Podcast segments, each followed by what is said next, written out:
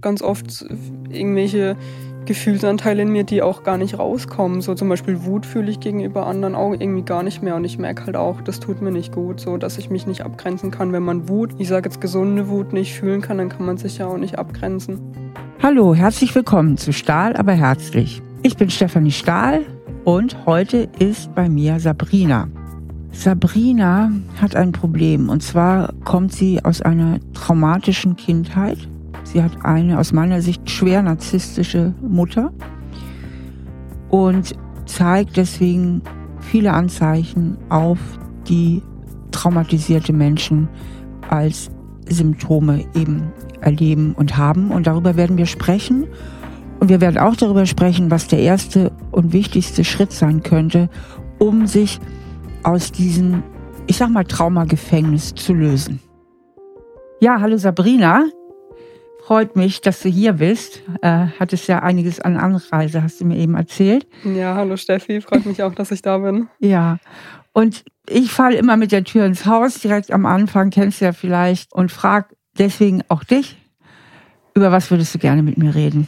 Ja, also ich habe äh, lange überlegt, aber ich habe mich jetzt dafür entschieden, mich bei dem Podcast zu bewerben und über mein Thema zu sprechen das Hauptthema ist, ich verfall oft in einen plötzlichen Gefühlstod, in egal welcher Hinsicht. So bei der Arbeit muss ich das Gefühl haben, jemand redet über mich oder so und ich fühle nichts mehr, ich kann mich dagegen nicht wehren. Oder bei einer anbahnenden Beziehung, je näher es wird oder je emotionaler das wird, irgendwann blockiere ich und ich habe dann das Gefühl, obwohl da anfänglich eine Verliebtheitsphase war, ist dann plötzlich alles weg. Und das würde ich einfach gern genauer ergründen. Ich habe auch den Verdacht, kam auch die Erkenntnis aus einer vorangegangenen Therapie, dass meine Mutter oder meine Familie, dass da narzisstische Familienstrukturen herrschen, dass meine Mutter Richtung Narzissmus Borderline geht, wenig Impulskontrolle hat und ich vermute den Ursprung da dort. Mhm. Ja. Kannst du uns mal schildern, wie fühlt sich das an? Was passiert da? Wie darf ich mir das vorstellen, wenn du sagst, plötzlicher Gefühlstod? Mhm. Ich kann ein Beispiel aus der Vergangenheit geben, wenn ich zum Beispiel einen Mann kennenlerne, wir hatten ein paar tolle Treffen. Irgendwann ist da einfach nichts mehr, obwohl da eine Verliebtheitsphase war. Es ist einfach eine innere Leere da. Ich habe das Gefühl, ich möchte den gar nicht mehr sehen. Es macht eh keinen Sinn mehr. Eigentlich möchte ich ja gar keine Beziehung. Du schaltest Oder ab. Ich schalte komplett ab. Innerlich. Aber nicht willentlich, ne? Nee, nicht willentlich. Das passiert dir. Das passiert einfach, genau. Und das ist genauso auch bei der Arbeit oder wenn, wenn irgendwie mein Chef vor mir steht eine recht einfache Frage stellt und ich fühle mich dann viel inkompetenter, als ich bin, weil ich in dem Moment dann nicht so schnell antworten kann und irgendwie mein rational denkendes Ich weg ist und irgendwie so ein Überlebensmechanismus übernimmt vielleicht oder wie auch immer man es bezeichnen ja. will. Ja. Du gehst dann in so eine Schockstarre. Ja, also so, man, man sagt ja auch irgendwie so Flucht, Angriff oder Totstellreflex, irgendwas von den mhm. dreien mhm. passiert, wenn man angegriffen wird und bei mir ist es, glaube ich, vorrangig der Totstellreflex.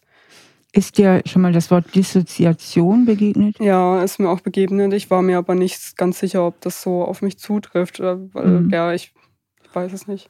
Dissoziationen sind ja so Abspaltungsprozesse. Also eigentlich das, was du beschreibst, würde ich darunter einstufen. Du gehst ja ganz weit weg ja, aus dir, deinem Gefühl, deinem Körper genau, im Grunde. Genau, ne? ich fühle auch manchmal irgendwie so als, als wird mein Körper nicht mehr so ganz zu mir gehören, genau. obwohl es eigentlich recht normale Situationen sind. Aber ich glaube einfach, dass ich vielleicht aus Dingen aus der Kindheit vielleicht zu verängstigt bin und das Ganze dann irgendwie abspalte. Ja, genau. Ja. Also ich würde das als den Abwehrmechanismus der Dissoziation einstufen wollen.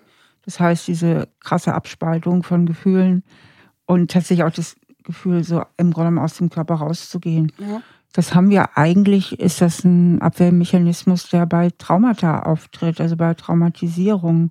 Und du hast ja direkt angedeutet, dass deine Kindheit wohl nicht so einfach gewesen ja. ist. Sollen wir da einfach mal eintauchen mhm. direkt, was da los war? Ja, ja, ich kann gerne ein bisschen erzählen, vielleicht auch ein paar Beispiele erzählen. Gerne. Ja, ist halt hauptsächlich meine Mutter, die hat sehr wenig Impulskontrolle. Also da kann es irgendwie sein, dass man früher aus Versehen mal ein Glas umgeschmissen hat. Das kann Kindern ja passieren. Und sie ist gleich komplett ausgerastet, hat dann irgendwie das Glas noch kaputt geschlagen oder mich und meine Schwester geschlagen, sofort aufputzen und so weiter und so fort. Also hochgradig, genau, hochgradig bedrohlich. Genau, hochgradig bedrohlich und auch hochgradig unberechenbar. Das ist so, als würde man auf rohen Eiern laufen, sage ich jetzt mal. So, man, man, weiß nie, wann man einbricht, wann man ihre Wut oder was auch immer für ein negatives Gefühl bei ihr auslöst und wann dann der komplette Gefühlsausbruch ihrerseits kommt, ja. Das ist ja im Grunde maximal schlimm, was du da erzählst. Ja. Was stellen sich so bei dir für Gefühle ein, wenn du an deine Kindheit denkst? Also als erstes ist es schwierig, das anzuerkennen, dass es so war, weil es lang meine Realität und meine Normalität war. Also auch dieses aktive Erleben von dem Abspalten habe ich erst gemerkt, als ich aus meiner Ursprungsfamilie raus bin, weil ich, wo ich dann richtig gemerkt habe, dass es nicht Normalität ist, was ich erlebt habe in der Kindheit, so mit der Impulsivität von meiner Mutter. Also das ist schon sehr belastend, wenn ich an die Kindheit zurückdenke. Ich habe auch öfter so Flashbacks von Situationen aus dem Alltag. Ich fühle mich auch oft nicht erwachsen so. Ich fühle mich oft ohnmächtig im Alltag gefangen oder gegenüber anderen Menschen, ja. Ja, das sind Flashbacks, wo du dann wieder komplett eigentlich in dieses traumatisierte Kind, das muss man sagen, das ist traumatisch, was du erlebt hast. Und mhm. daher auch die Dissoziation, ja. wo das traumatisierte Kind wieder getriggert ist und dann tritt automatisiert, das führst du nicht willentlich herbei, dein alte Abwehrmechanismus genau. auf, dass du dich einfach von deinem Körper und deinen Gefühlen abspaltest. Ja. Das war ja damals die einzige Möglichkeit, mhm. die du hattest, um überhaupt zu überleben. Ja. Denn wir dürfen ja auch befürchten, dass deine Mutter auch impulsiv war, als du Baby warst. Ja. Also auch in den ersten zwei Lebensjahren. Ja, wo ich mich dann gar nicht mehr dran erinnern kann, eben, ja da kann sich ja, ja keiner mehr dran erinnern, erinnern ja. an die ersten zwei Jahre. Aber die ersten zwei Jahre sind leider halt auch ganz besonders entscheidend und prägend. Welche Rolle hat dein Vater gespielt? Also er war eigentlich die meiste Zeit auf Arbeit. Er kam dann abends irgendwann um sechs, sieben, acht heim und ja, dann war so Zeitung lesen, Fernsehschauen, vielleicht ab und zu ein Bierchen trinken angesagt, aber es war halt vieles war einfach in kompletter Isolation. Ich selber durfte nicht viele Freunde treffen, meine Eltern hatten nicht viele Freunde. Das war irgendwie so der Käfig zu Hause. Ne? Und mein Vater war halt irgendwie so der, der das Geld verdient hat, aber so in der Erziehung da nichts zu melden hatte. Der ich hat sich also auch gar nicht gekümmert. Mm, nicht so, also man kann eigentlich sagen, er war physisch anwesend, aber emotional eher abwesend. Ja. Also er hat dich auch in keiner Weise beschützt. Nee, also ich habe eher das Gefühl, er war selber so ein bisschen Opfer von meiner Mutter in der Beziehung, Ehe, wie man es auch nennen will, ja. Mhm. Und ich nehme an, du könntest uns eine ganze Menge Geschichten erzählen von deiner Mutter. Ja, also man, man wusste eben, man weiß nie, woran man bei ihr ist. Man weiß es einfach nicht. So, es kann plötzlicher Freudenausbruch sein, dann wieder ein plötzlicher Wutausbruch. Sie hat auch nie irgendwie stabile Freundschaften gehabt nach außen. Oder ich selber durfte auch nicht Freunde treffen. Das ist ja auch klar. Durch Isolation konnte sie ihre Macht erhalten, denke ich so. Und irgendwie bin ich halt sehr als Einzelgänger aufgewachsen und das zieht sich halt bis heute durch. Ich bin immer sehr in der Autonomie, wie du sagen würdest. Ich bin auch irgendwie Nee, zulassen fällt mir wahnsinnig schwer, ist wahrscheinlich aber auch klar durch die Vergangenheit und ja, also die Wutausbrüche, die Unberechenbarkeit ist eigentlich schon sehr, sehr belastend gewesen seitens meiner Mutter, ja. Und es war eigentlich auch immer von Negativität geprägt. Zum Beispiel, wo ich noch in der Schule war, gesagt, du wirst dein Abi nicht schaffen. Dann hatte ich mein Abi geschafft. Dann äh, meinte sie, du wirst eh keinen Studienplatz finden. Irgendwann hatte ich dann einen Studienplatz, war dann irgendwann auch mit dem Studium fertig. Dann hat sie aber auch während dem Studium gesagt, du wirst eh dein Studium nicht schaffen und so. Also irgendwie alles so von Negativität geprägt. Und so war das immer, dass sie dich als Kind meistens, viel abgewertet hat? Genau, ja, auch körperlich so ähm, oder auch meine Schwester und mich gern mal gegeneinander ausgespielt. Meine Schwester ist ein bisschen kleiner und ein bisschen in Anführungszeichen dicker, aber jetzt nicht wirklich dick. Und dann hieß es halt immer so, ja, du wirst nicht so schlank wie deine Schwester sein und so weiter. Aber umgekehrt hat sie dann auch wieder gesagt, ja, keine Ahnung, Männer stehen nur auf blonde Frauen, weil meine Schwester ist blond. Und da habe ich mich dann wieder scheiße gefühlt und so Sachen halt, ja. Also irgendwie immer so, so ein gegeneinander ausspielen, ja, schwarzes Schaf. Ich war oft das schwarze Schaf, aber meine Schwester war wahlweise auch das schwarze Schaf. Wir haben einen recht großen Altersunterschied wo sie jünger war, war sie dann immer das kleine süße Kind und ich war immer der große Esel, der halt auch Rücksicht nehmen sollte, der gefälligst Rücksicht zu nehmen hat, aber als meine Schwester dann in die Pubertät kam, hat sich das auch wahlweise dann gewechselt. Da war meine Schwester dann auch nicht immer das Goldkind. Ja. Das ist ja im Grunde, was du beschilderst, ist das eine toxische Beziehung. Ne? Ja. ja. Das ist eine toxische Beziehung auf Eltern-Kind-Ebene. Genau. Ganz fatal, weil du als Kind ich kenne keine, keine Chance Realität, hatte. Ja. Keine andere Realität, keine Chance hattest, rauszukommen. Wie bist du als Kind damit umgegangen? Was war deine Strategie? Ich habe mich ganz oft in mich selber zurückgezogen, so in den Fantasiegedanken oder mich in ein anderes Leben geträumt oder auf große Reisen geträumt oder. Das nennt man ja auch dissoziieren, ne? Vollkommen weggehen in. Genau, ja. ja. Auch in Trancezustände oder in einfach in ganz weit weg in Gedanken, ganz, ja, ganz, ganz, ganz, weit, weit weg. weg. Ja, ja. ja. Oder mich dann alternativ auch ziemlich auf die Schule oder später dann auch aufs Studium konzentriert. So, ja, bin auch irgendwie sehr leistungsbezogen erzogen worden. Leistung ist bei mir irgendwie sehr wichtig, aber ich kann sie dann nicht feiern und nicht anerkennen, wenn ich sie erreicht habe, so nach dem Bachelor- und Masterstudium. Das war das irgendwie, was ich unbedingt erreichen wollte. Oder danach war es dann irgendwie, ich konnte den Erfolg mhm. nicht feiern und das so ist auch manchmal bei sportlichen Sachen. Ich treibe mich immer mehr an, so beim Joggen gut zu sein und so weiter und so fort. Aber wenn ich dann den Erfolg oder die Zeit erreicht habe, die ich mir gesetzt habe, dann kann ich es in dem Moment mhm. nicht positiv fühlen. Weißt so, du, warum Leistung für dich so wichtig ist? Mhm. Ich habe da eine starke Vermutung. Nee. Weil du da Kontrolle hast weil du hattest ja. keine Kontrolle, also maximale Ohnmacht. Und über Leistungssport, da hast du Kontrolle drüber. Ja. Ne? Da hast du es in der Hand. Und deswegen ist das ein mega tolles Ding für dich auch zu leisten. Ja.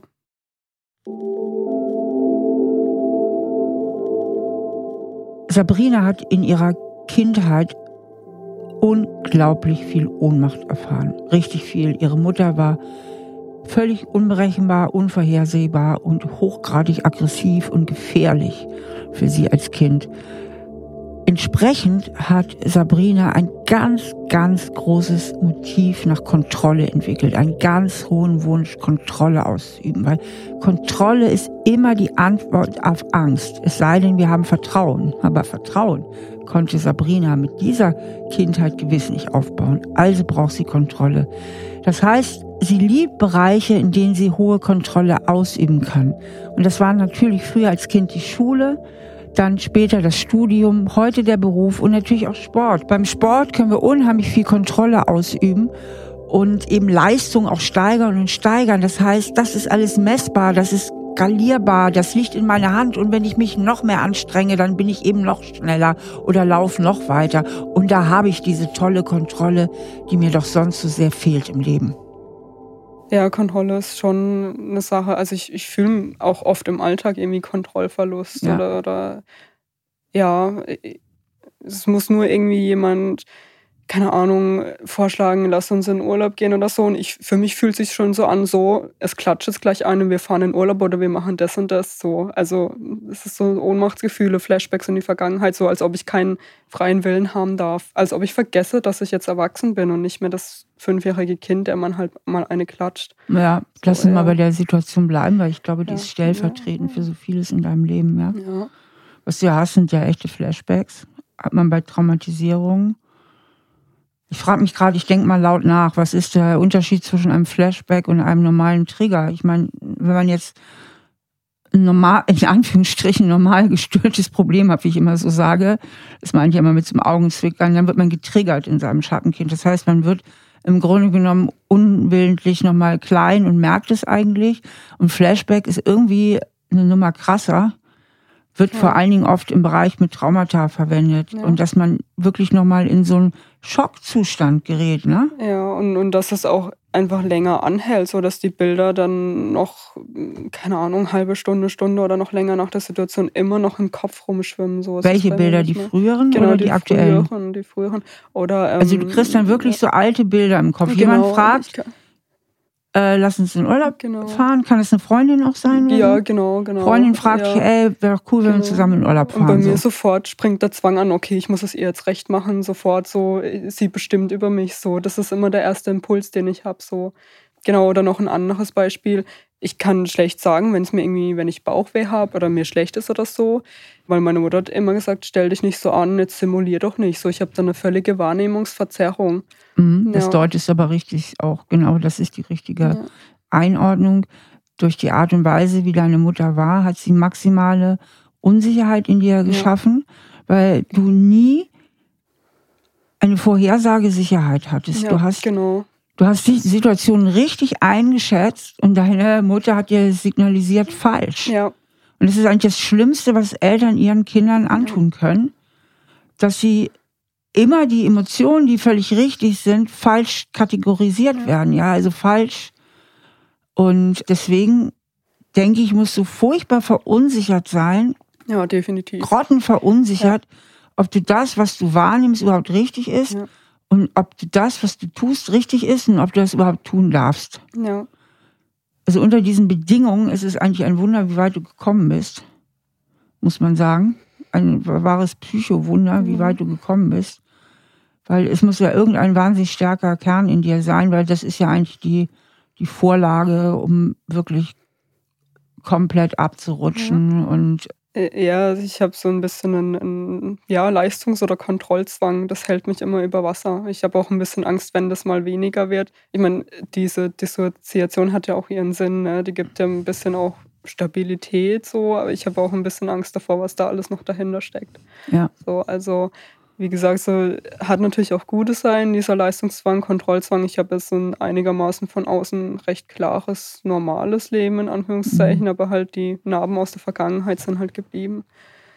Ja. Hast du das Gefühl, dass du sehr oft einfach funktionierst? Ja, total, total, wirklich, ja. Mhm eigentlich ständig. Ich weiß auch oft auch gar nicht, was ich wirklich will. So, ja. es ist immer irgendwie verdeckt oder eben ich denke, dass ich funktionieren muss oder ich darf ja. mir nichts gönnen.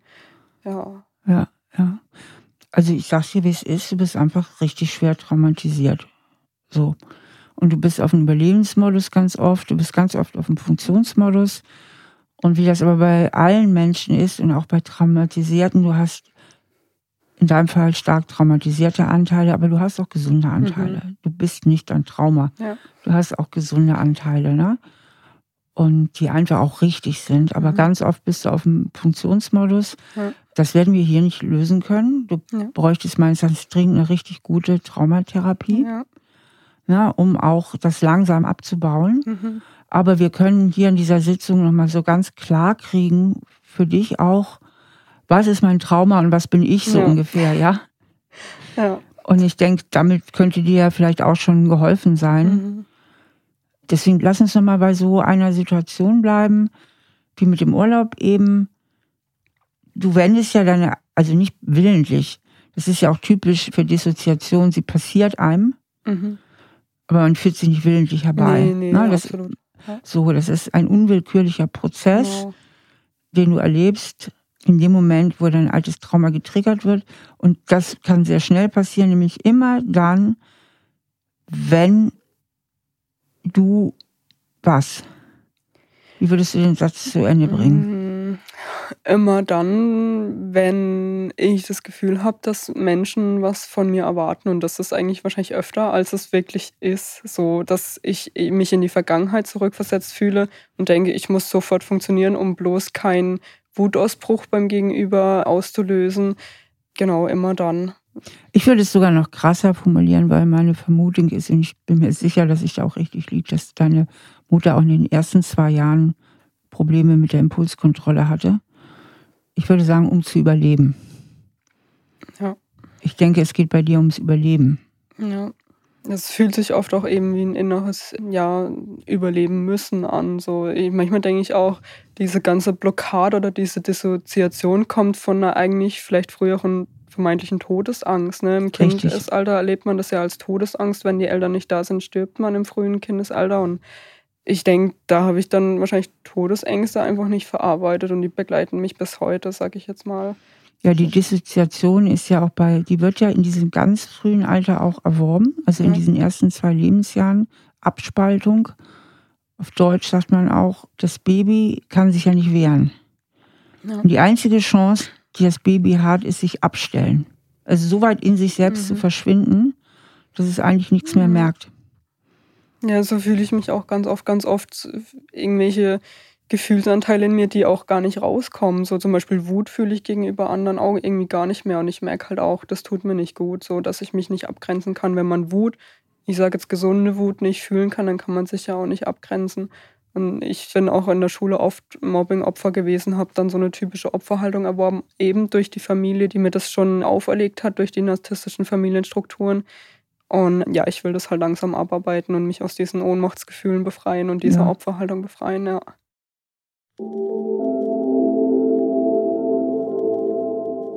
Ja, die sogenannte Dissoziation ist ein psychologischer Abwehrmechanismus und der wird auch als Abspaltung äh, bezeichnet. Das heißt, äh, man verdrängt nicht nur Erlebnisse, die man sich später wieder vorholen kann, sondern man spaltet richtig ab.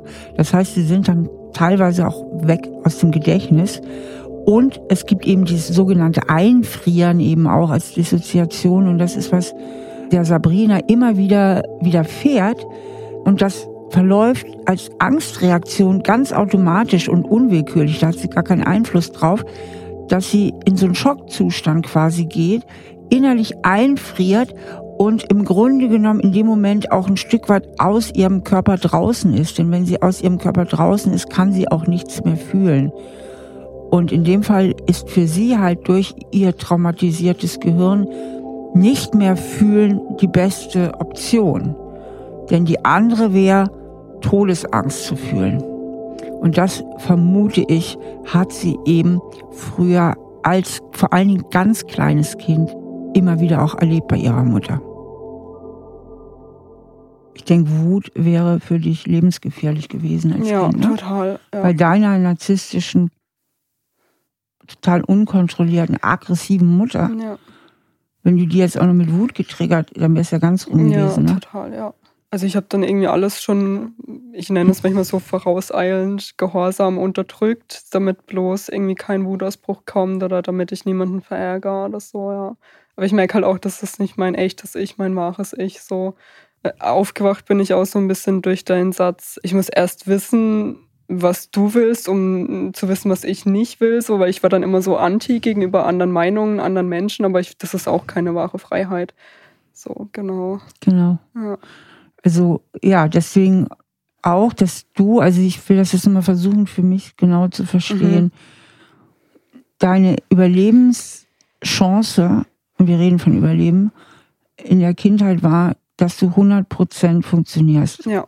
Und 100% funktionieren heißt unter allen krassen Bedingungen und Stimmungswechseln ja. und unvorsehbaren Launenanfällen deiner Mutter, dich so zu benehmen, dass du irgendwie mit ihr klarkommst genau, und irgendwie genau. die Situation ja. überlebst. Erstmal physisch in den ersten Jahren und dann aber auch emotional. Genau. So. Das heißt, du bist über, über, über, über, über, über, über, über angepasst. Angepasster kann Total. man gar nicht mehr sein. Genau, ja, und Na, deswegen also, spüre ich mich auch nicht gegenüber anderen Menschen. Ich bin dann einfach irgendwie tot und dann genau. lasse ich halt alles über mich ergehen und eben rutscht dann auch schnell mal in eine Opferhaltung oder so.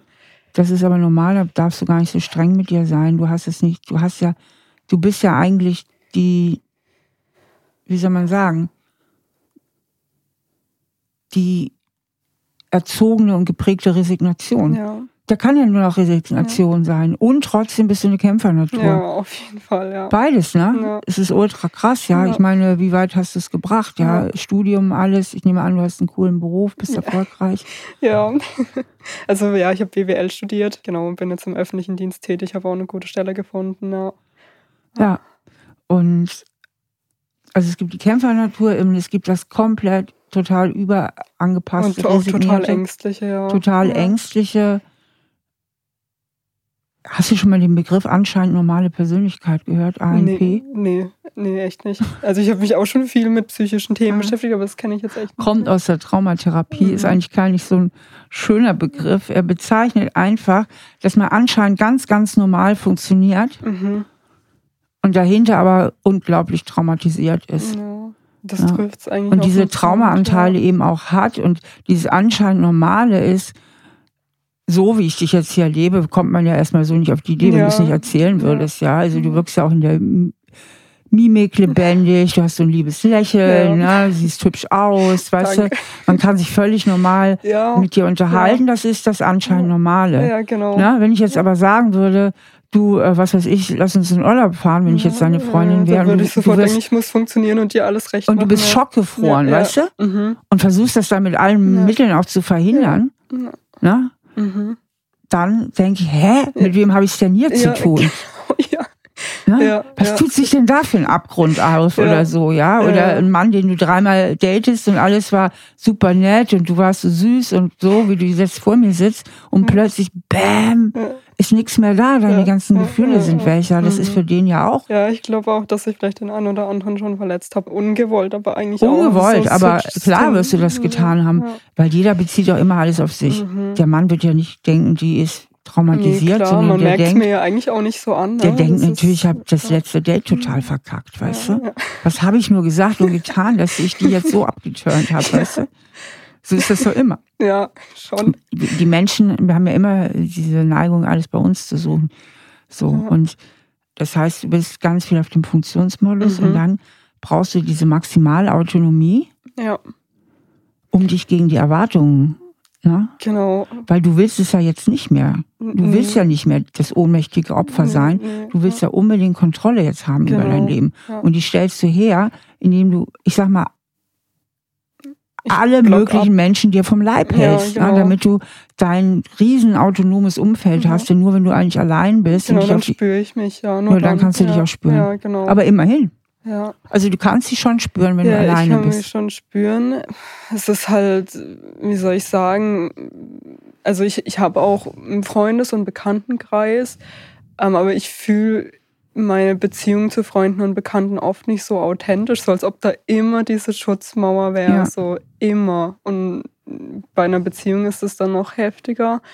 Und ja, wenn ich alleine bin, dann komme ich zu mir, habe Ruhe, kann in Ruhe nachdenken. Ich bin auch völlig introvertiert und brauche richtig lang, um immer viele Sachen sacken zu lassen und ja, einfach nachzudenken. Und das kann ich dann oft nicht im, im Gegenüber, im Gespräch oder im großen Freundeskreis. Mir kommt gerade so ein Bild in den Kopf.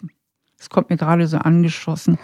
Ich stelle mir vor, dass das so ist, wie wenn du in irgendeiner sozialen Situation bist. Du machst ganz, ganz viele Fotos. Mhm. Dann gehst du nach Hause, guckst in deine Kamera. Mhm und dann wertest du erstmal alle Fotos aus, ja. ja. Aber währenddessen bist du eigentlich nur am Fotoschießen ja. und gar nicht selber richtig dabei. Genau. Dass ich erst im Nachhinein dann wirklich alles verarbeite, was ich dann erlebt habe den Tag über und währenddessen eigentlich irgendwie abgeschaltet bin, eben durch die Dissoziation, mal stärker, mal weniger stark ausgeprägt.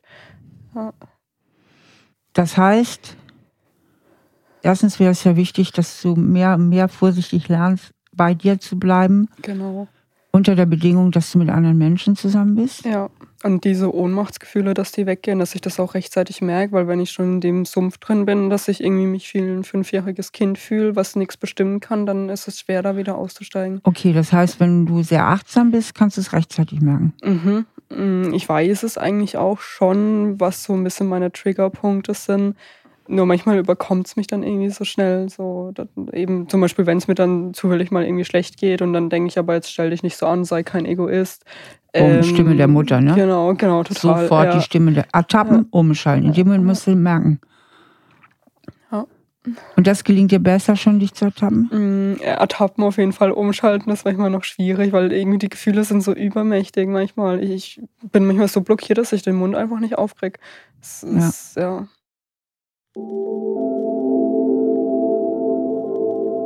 Noch einmal zur anscheinend normalen Persönlichkeit. Es ist ein Begriff, der aus der Traumatherapie kommt und er bezeichnet eben das, was ich bei der Sabrina auch wahrnehme. Die läuft auf einem ganz, ganz hohen Funktionsmodus. Das heißt, sie kriegt ganz viel hin in ihrem Leben, also beruflich, sie hat auch einen Freundeskreis und sie agiert auch normal. Also wenn sie jetzt nicht über ihr Trauma redet, hat man einfach eine normale, junge, freundliche Frau vor sich sitzen. Aber das ist ja das, was sie selber erzählt, was sie so nach vorne hinträgt. Und nach hinten raus, sagt sie selber, ist sie irgendwie wie abgestellt, vor allen Dingen im Kontakt mit anderen Menschen. Das ist dann so wie, wie wenn sie vielleicht Sabrina sich selbst spielen würde, ja, die Rolle der Sabrina einnimmt. Und da geht es eben wirklich darum, dass sie mit Hilfe auch einer Traumatherapie lernen, mehr und mehr zu sich selbst zu finden und ihre Gefühle zu fühlen, auch unter der Bedingung, dass andere Menschen mit im Raum sind. Also im Grunde genommen ist alles, was uns Sabrina erzählt, ein Extrem dessen, was viele Menschen im Kleinen kennen. Viele Menschen kennen das. Die haben ihr kleines Schattenkind, sind getriggert, ziehen sich zurück, reagieren ein bisschen irrational, greifen auf Schutzstrategien zurück. Und alles, was man so in diesem normalen Rahmen kennt, ist bei der Sabrina einfach sehr extrem ausgeprägt durch ihre mehrfachen Traumatisierungen in ihrer frühen Kindheit, Kindheit und Jugend. Ich würde dir empfehlen, dich vielleicht jeden Tag ein bisschen vorzubereiten auf den Tag, mhm. weil die Situationen sind ja antizipierbar. Mhm. Also, dass du jeden Morgen so eine kleine Meditation machst, wo du schon mal denkst, was kommt auf mich zu, siehst, schon mal voraus eine Vision machst, wo du möglicherweise wieder getriggert wirst, wo du wieder ins komplett ins traumatisierte Schattenkind mhm. reingehst, dass du das schon mal siehst, dass du dir klar machst, hey, eine bessere Reaktion klar machst. Mhm. Dafür braucht es natürlich Sonnenkind, neue Glaubenssätze. Also ja. du müsstest ja diesen ganzen Traumakörper, in den du mhm. immer fällst, ja. ja, der ja ganz stark in deinem Gehirn geprägt ist, wo mhm. ja auch mhm. Prozesse automatisiert ablaufen, ne? Angstzentrum und so weiter. Mhm. Auch nochmal ganz klar kriegen, dass das wirklich die Zeit vorbei ist. Ja.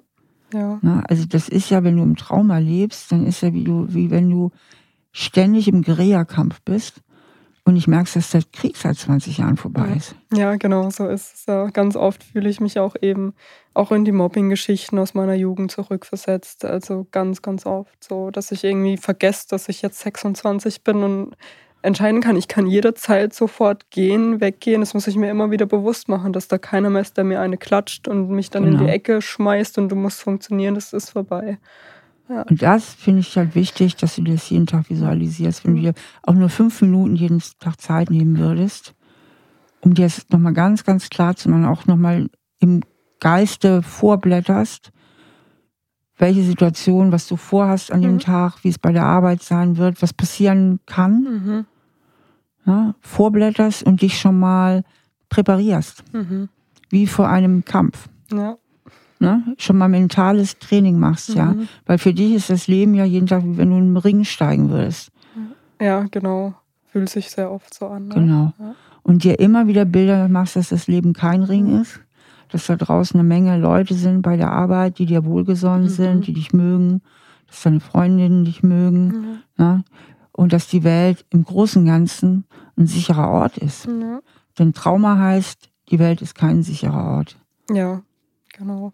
Trauma, so Trauma heißt, die Welt ist rattengefährlich. Mhm. Ja. Was geht gerade in dir vor? Mm, mein erster Gedanke war, dass dieses Konzept, die Welt ist brandgefährlich, dass das eigentlich auch schon von meiner Mutter kommt, weil manchmal denke ich, meine Mutter ist selber traumatisiert. Muss. Ja, die ist ja ähm, hoch, also ich, ich weiß sagen, auch sehr Teil persönlichkeitsgestört. Von, ja, ich weiß auch einen Teil von ihrer Vergangenheit. Ich kann mir vorstellen, dass sie auch traumatisiert ist eben. Und bei ihr waren dann auch so krasse Sachen wie, mach bloß immer die Rollläden runter, alle Nachbarn gucken nur rein und so. Ich glaube, sie denkt auch, dass die Welt komplett bedrohlich ist. Also so bin ich jetzt nicht, dass ich permanent denke, die Nachbarn stehen vor meinem Fenster. Das glaube ich jetzt nicht, aber dass da halt ein Teil bei mir eben auch abgefärbt hat, ne, durch ihre Ängste, die sie da irgendwie projiziert hat nach außen, dass es halt bei mir auch drin geblieben ist, ja. Hast du eigentlich noch Kontakt zu deiner Mutter? Ja, wir hatten mal längere Zeit keinen Kontakt, aber es ist momentan eher so oberflächlich. Irgendwie, ich hätte ein schlechtes Gewissen, den Kontakt komplett abzubrechen. Mhm. Gerade weil das auch irgendwie Teil der Familiengeschichte ist. Viele haben da irgendwie innerhalb von der Familie von meiner Mutter den Kontakt abgebrochen, auch zwischen Geschwistern, Großeltern hier und da. Und irgendwie, ein Teil von mir würde es gern besser machen, aber ein Teil von mir weiß halt auch, ich kann nur meinen Beitrag leisten. Und wenn sie halt keinen Beitrag leistet, dann ist es halt schwierig, einen Kontakt aufzuhalten. Also äh, du übernimmst wie immer noch als Kind die Verantwortung dafür, dass deine Beziehung zu deiner Mutter gelingt. Genau, genau, ja. Ne, also auch da wäre ein ganz, ganz wichtiger Schritt, das wäre vielleicht sogar der wichtigste und grundlegendste Schritt für die Heilung aus meiner Sicht, das aufzulösen. Mhm. Weil solange du dich mit deiner Mutter noch identifizierst, bist du mit ihr in der Loyalität. Und solange du in der Loyalität bist, wird es dir schwerfallen, was anderes zu glauben, als was deine Mutter dir beigebracht ja. hat. Denn dann müsstest du sagen, wenn du anfangen würdest zu realisieren, dass das nicht richtig ist, was deine Mutter gemacht hat, dann müsstest du dir eingestehen, dass es wirklich ganz, ganz, ganz, ganz schlimm war. Ja, ein Teil von mir verdrängt das immer eben. Genau. Für, für einen Teil von mir ist das immer noch Normalität. So, genau. weil, weil ich ja auch immer so sehr isoliert wurde und wenig Freunde treffen durfte in der Kindheit und ja, für mich ist das die einzige Realität. Ich hatte auch keine Großeltern, wo ich mal sagen konnte, so, die Eltern kotzen mich jetzt an und jetzt gehe ich mal eine Woche zu den Großeltern in Eigenbestimmung. Sowas gab es bei mir nicht. Das gab es einfach nicht. Es waren immer nur meine Mutter oder halt ja meine Eltern. Also du hast die volle Packung ja, abbekommen. Komplett, ne? Andere haben ja wenigstens mal eine, eine liebe Oma ja, oder irgendwas. Gar nichts, auch keine Tante, keine Cousine, nichts, wo ich mal sagen konnte, so, tschüss, jetzt bin ich mal eine Woche weg oder so, was andere dann in einem gewissen Alter dann mal dürfen. Gar nichts. Der wichtigste Schritt ist, rauszukommen aus der Loyalität zu deiner Mutter, weil du bist immer noch da. Du übernimmst die Verantwortung, du versuchst den Kontakt aufrechtzuerhalten, mhm. hältst ihn halt oberflächlich, weil das ist ja die einzige Möglichkeit. Ja. Identifizierst dich dadurch nach wie vor, weil wenn du dann, also der erste Schritt wäre, ihr das ganze Trauma Mhm. Seine ganzen Glaubenssätze von Ohnmacht, von Wertlosigkeit, von ich darf nicht leben, mhm. ihr zurückzugeben. Mhm. Und das würde einschließen, dass du ihr die volle Verantwortung mhm. übergibst. Ja. Und ich höre raus, dass deine Mutter sich bis heute nicht entschuldigt hat und auch nicht verbessert hat. Nee, nee, also sie misst gern mit zweierlei Maß. Sie darf alles und andere dürfen nichts. Das heißt, sie, ja. sie ist weiter voll in der Täterrolle und dafür hat sie die hundertprozentige Verantwortung. Ja. Und welchen Tipp würdest du dir selber geben, wenn du dein eigener Coach wärst? Was wäre gesund für dich? Den Kontakt wahrscheinlich noch weiter zu reduzieren, dass ich da gar nicht mehr hingehe, vielleicht nur mal, um meine Schwester zu besuchen.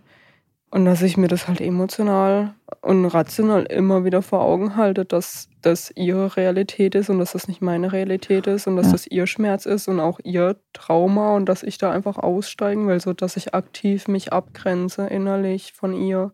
Ich denke ja. innerlich und auch äußerlich, ja. weil du musst aus diesem kranken Milieu raus. Ja. ja. Das ist ein ganz, ganz krankes Milieu. Ja. Und da brauchst du Abstand, um überhaupt mal klar erkennen zu können, dass das Unrecht bei deiner Mutter liegt und nicht bei dir, weil mhm. du bist noch ziemlich stark damit identifiziert. Ja. Dass du wirklich glaubst, dass du nicht in Ordnung bist, dass mhm. du falsch fühlst, dass du nicht okay bist. Und das wirst du sein, solange du, solange du dich verantwortlich fühlst, mhm. dass es deiner Mutter gut geht. Mhm indem du den Kontakt aufrecht erhältst, mhm. solange musst du diese Glaubenssätze auch zu dir nehmen, weil anders kannst du die Beziehung nicht ja, schützen. Genau. Ja. Na, denn indem du aufhörst, die Beziehung zu schützen, wird auch eine wahnsinnige Wut in dir kommen und diese mhm. Wut ist zerstörerisch. Mhm. Und die Wut brauchst du aber. Mhm. Die Wut ja. brauchst du aber auch auf dem Weg der Heilung. Ja, eigentlich hole ich mir eh meistens nur irgendwas Negatives ab, wenn ich mal bei meinen Eltern bin. Aber sie setzt ja ihre Arbeit fort.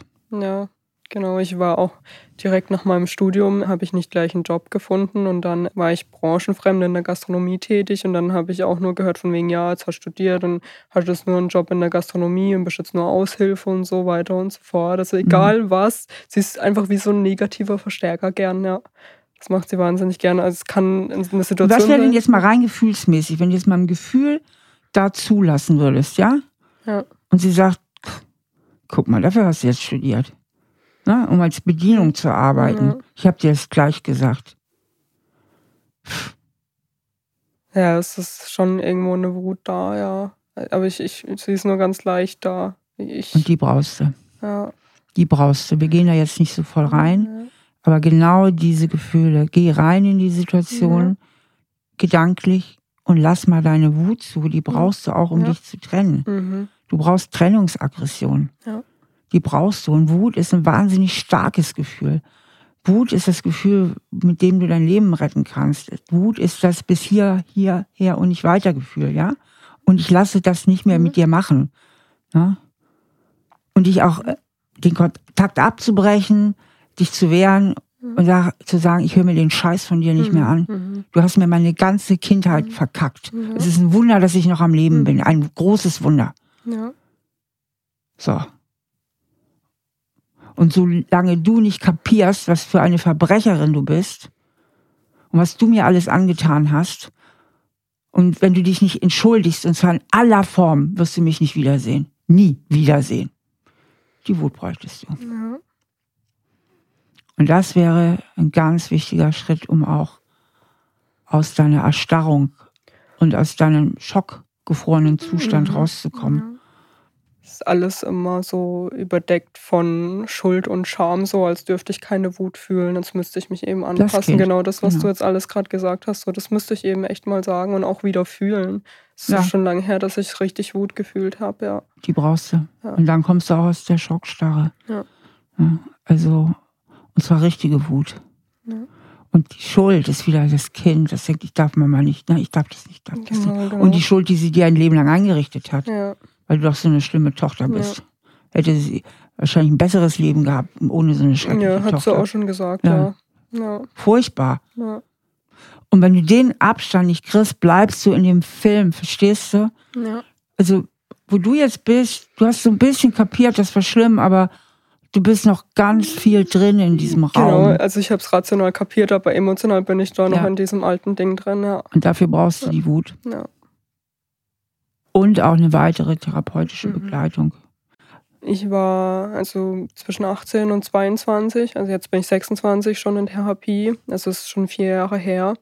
Ich habe irgendwie schon so mit Ende 17, Anfang 18 gemerkt, irgendwas stimmt einfach nicht in meiner Familie. Und dann bin ich halt in, zu einer Therapeutin gegangen und die hat mich dann auf Thema Narzissmus, Schrägstrich Borderline gebracht bei meiner Mutter. Und ja da habe ich wirklich sehr, sehr viele rationale Erkenntnisse gekriegt. Das hat mir auch sehr gut getan. Ja. Es war aber keine spezielle Traumatherapie. Ja. Es war eine tiefenpsychologisch fundierte ja. Therapie, sagt man, glaube ich. Mhm. Ja. Ja, deswegen, ich bin auch oft eben im Kopf unterwegs, im Rationalen. Ich verstehe vieles, ich weiß vieles, aber das Gefühl kommt nicht hinterher, das kommt nicht dazu und das brauche ich. Das ist ganz wichtig für genau. mich. Ja. Und dafür würde ich dir wirklich empfehlen wollen, dass du das nochmal machst, dass du nochmal in Therapie gehst, mhm. dass du mhm. vielleicht auch wirklich nach Traumatherapie mhm. guckst. Da gibt es ja auch die Deutsche Gesellschaft für Traumatherapie, die hat ihren Hauptsitz in Köln und da mhm. gibt es auch Listen mit Therapeutinnen ja. und Therapeuten, dass du auch wirklich nochmal in diese Gefühle wieder rankommst mhm. und dabei aber auch begleitet wirst. Ne? Aber die Wut und die Distanzierung von deiner Mutter, das wird ein ganz, ganz wichtiger mhm. Schritt sein, wo du direkt auch mit anfangen kannst zu mhm. arbeiten. Ne? Ja. Und dir auch wirklich immer wieder jeden Morgen klar machst, dass du im falschen Film steckst. Mhm, dass das, es vorbei ist. Ja, es ist vorbei. Ist, ja. ja, das ist immer das Wichtigste bei Traumatisierten, zu kapieren, es ist vorbei und die Welt da draußen ist nicht Mama. Die Welt da draußen ist nicht Mama. Ja. ja und dir wirklich das auch vor Augen zu führen. An deine Freunde zu denken, an deinen Vorgesetzten zu denken, alle, na, zu sagen, hey, und dir ein realistisches Bild von diesen Menschen mhm. zu machen und auch ein realistisches Bild von dir, dass du wertvoll bist, dass du mhm. leben darfst, ja. dass du gut so wie du bist, dass du vollkommen genügst, ja. ja. Also diese ganze Sonnenkindarbeit, die mhm. ich auch in den, na, also ich denke schon, ich weiß von vielen Traumatisierten, die jetzt auch mit meinen Büchern gearbeitet haben, die sagt, das hat wirklich auch geholfen. Mhm, es mhm. wird dir trotzdem helfen, auch da raten, da auch weiterzumachen. Ja. Aber du solltest dir auf jeden Fall auch therapeutische Begleitung suchen, weil mhm. das Päckchen, was du zu tragen hast, ja. das ist schon das ist groß, ja. Das ist schon groß. Ja. Und trotzdem, du hast viele gesunde Anteile mhm. und du wirst deinen Weg daraus finden. Mhm. Wie geht es dir jetzt? Es ist nicht einfach, das nochmal so anzuerkennen, dass es wirklich eine Traumatisierung ist, weil mhm irgendwie, ich hatte Traumatisierung immer noch mit in Anführungszeichen noch schlimmeren Sachen, wie jetzt äh, alkoholkranken Eltern oder ich weiß nicht, man kann ja schlecht vergleichen, aber irgendwie ist da noch so ein, so ein Teil in mir, der sagt, jo, es war doch eigentlich alles normal, dir geht's doch genau. gut. Und das, das ist der so anscheinend normale Persönlichkeitsanteil, mhm. das ist der Traumakörper mhm. sozusagen. Mhm, mhm, und deswegen ist das der erste Schritt, dir einzugestehen, es war wirklich schlimm, es war richtig, richtig schlimm. Ja, richtig schlimm. Auch anfangen eben nach und nach wieder Gefühle zuzulassen. Genau, aufzuwachen, im Grunde aufzuwachen. Ja. Du, bist noch, du bist im Schockzustand ja. eingefroren. Ja, total, ja. Ich glaube, es ist, ist wahrscheinlich eine längere Arbeit, aber ich denke, es wird sich auf jeden Fall für mich lohnen, nochmal in eine Therapie zu gehen. Also ich habe immer so ein bisschen davor zurückgeschreckt, weil ich immer dachte, je mehr ich in Problemen rumrühre, sage ich jetzt mal, desto schlimmer wird es. Aber manchmal ist es auch wichtig, sich nochmal mit den Problemen auseinanderzusetzen. Ja. ja. Genau, dich einfach ja. wieder damit zu befassen, ja. die Strecke wieder aufzunehmen mhm. und du wirst es auf jeden Fall bearbeiten können mhm. und wirst viel, viel, viel weiter noch kommen, als wo mhm. du heute bist. Das ist ganz sicher. Vor allen Dingen bist du noch so jung mit 26. Das heißt, du hast noch so viel gutes Leben dann auch vor dir. Mhm. Du solltest das unbedingt angehen.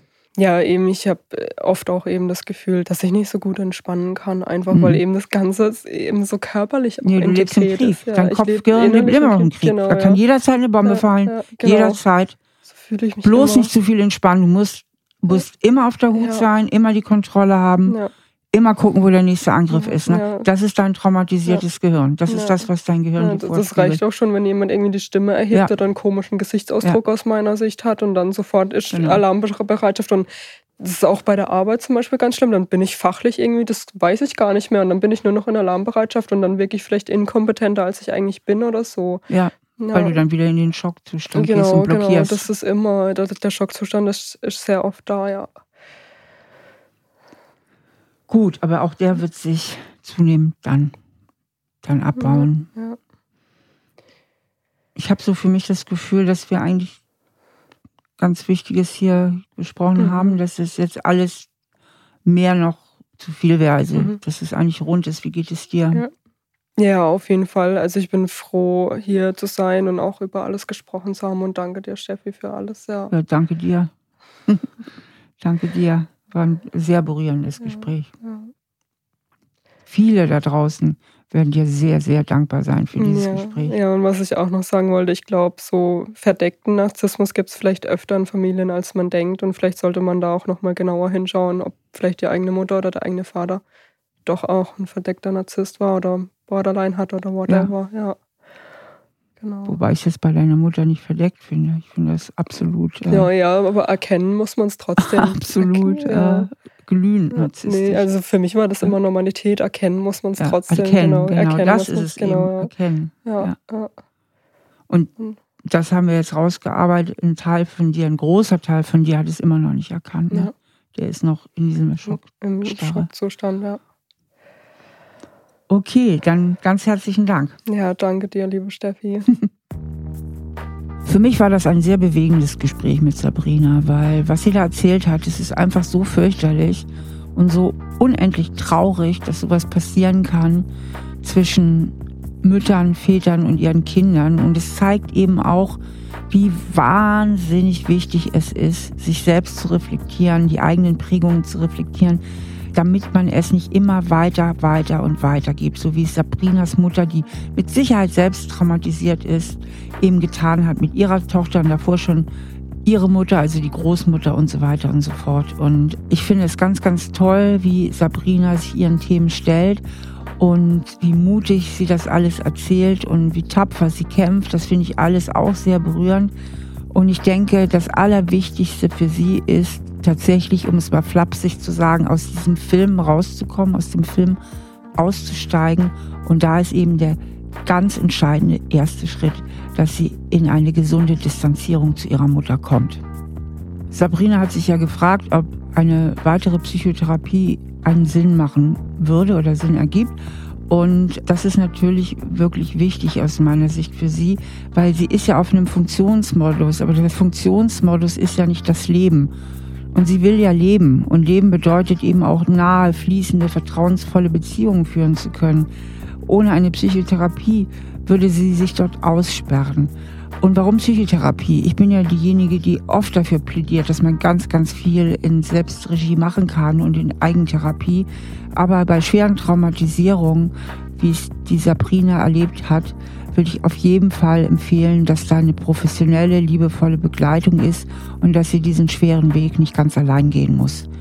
Und gerade wenn man traumatisiert ist, und das hat Sabrina uns ja auch so eindrücklich geschildert, ist man im tiefsten Inneren auch total resigniert. Das heißt, auch in dieser Hinsicht ist es gut, jemand zu haben, der einen ein bisschen an die Hand nimmt und sagt, das schaffst du und einem Mut macht und einem wirklich begleitet eben auch auf diesem Weg.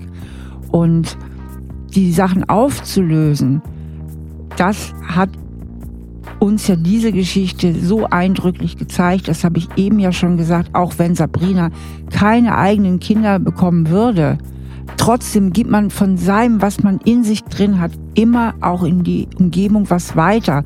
Das hat sie auch erzählt. Sie zieht sich abrupt von Dates zurück.